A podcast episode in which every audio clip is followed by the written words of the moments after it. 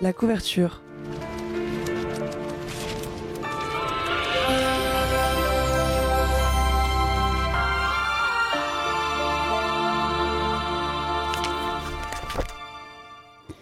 Bonjour tout le monde, aujourd'hui comme d'habitude je vous ai concocté une petite chronique littéraire sur un roman policier cette fois-ci. Euh, ces deux dernières semaines j'ai été à fond dans le livre pour pouvoir vous le présenter à l'antenne et écoutez, timing parfait parce qu'il se trouve que je l'ai fini ce matin, donc c'est tout frais et je vais pouvoir vous en parler comme il se doit. L'auteur de ce roman, il est suisse, son nom c'est Joël Dicker, né à Genève en 1985. Donc un auteur plutôt jeune pour le coup, par rapport à ceux que j'ai l'habitude de vous présenter, qui eux sont très peu vivants finalement. Bah non, Joël Dicker, lui, il a 38 ans, et pourtant il connaît déjà un énorme succès avec ses premiers romans, notamment celui que je vous présente aujourd'hui, intitulé La vérité sur l'affaire Harry Kébert. Alors notre auteur, moi je pense qu'il était clairement né pour écrire. hein. Entre une mère libraire et un père professeur de français, finalement il avait son chemin déjà un peu tout tracé. À seulement 10 ans, il fonde une revue sur la nature, un projet qui lui vaudra le titre de plus jeune rédacteur en chef de Suisse. Que dire de plus, si ce n'est que c'était déjà à l'époque un petit génie. Alors par la suite, il va se rendre à Paris afin d'y suivre les cours Florent. Pour ceux qui ne connaissent pas, les cours Florent, c'est une, une école qui a été fondée afin de former des comédiens, comédiennes. Aujourd'hui, il y a aussi du chant, du cinéma, de la danse, mais à la base, c'était plus voilà, tourné vers le théâtre spécifiquement. Bon, il faut croire que ça ne correspondait pas à notre auteur, puisqu'il revient finalement à Genève l'année d'après, pour y étudier le droit, cette fois-ci, ce qui explique aujourd'hui le fait qu'il soit, entre autres, attaché parlementaire au Parlement suisse. Il a aussi fondé un groupe de musique nommé Latin Wood, au sein duquel il joue de la batterie. Bref, vous l'avez bien compris, Joël Dicker, c'est un monsieur qui touche à tout. D'ailleurs, il sort son premier roman intitulé Les derniers jours de nos pères en 2010, pour lequel il reçoit déjà le prix des écrivains genevois.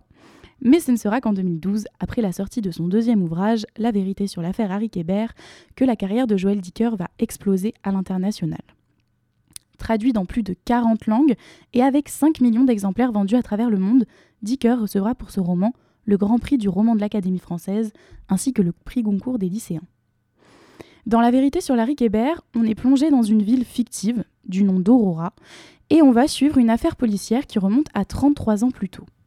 En fait, nous lecteurs, on suit le récit à travers les yeux de notre narrateur, un célèbre écrivain nommé Marcus Goldman, qui n'est autre que l'ami d'Harry Kébert. Quant à ce fameux Harry Kébert, personnage éponyme donc, puisque son nom est dans le titre de l'œuvre, il est lui aussi auteur d'un roman à succès intitulé Les origines du mal, un roman, vous le verrez, dont l'importance n'est pas des moindres.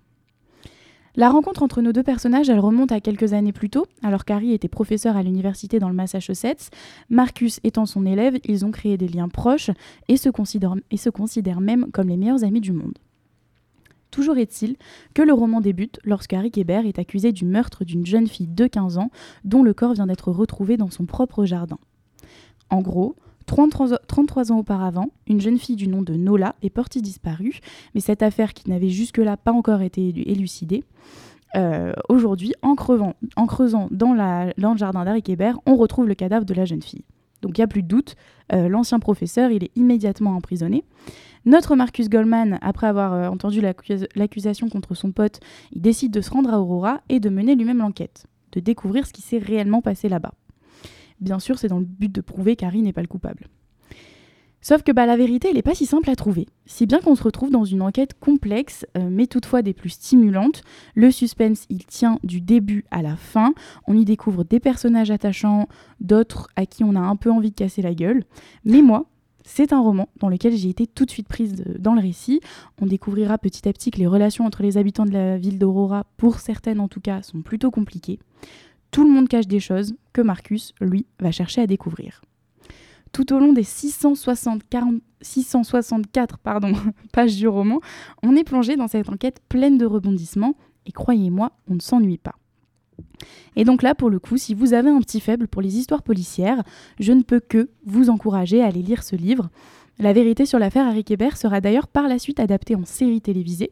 Donc si jamais vous n'êtes pas trop lecture, ça vaut tout de même le coup d'aller découvrir ce récit très prenant à travers l'écran. Une série qui n'a pas été prise à la légère puisqu'elle est réali- réalisée par Jean-Jacques Hano et qu'on retrouve dans le casting le célèbre acteur américain Patrick Dempsey interprétant le rôle d'Harry Kébert. Et puis paraît-il que Steven Spielberg aurait lui aussi été intéressé pour adapter le roman en film, chose qui ne s'est pas faite, mais bon, ça reste quand même une anecdote sympa à placer dans ma chronique. Sur ce, je vous souhaite une agréable fin de semaine, je vous remercie de m'avoir écouté et on se retrouve la semaine prochaine.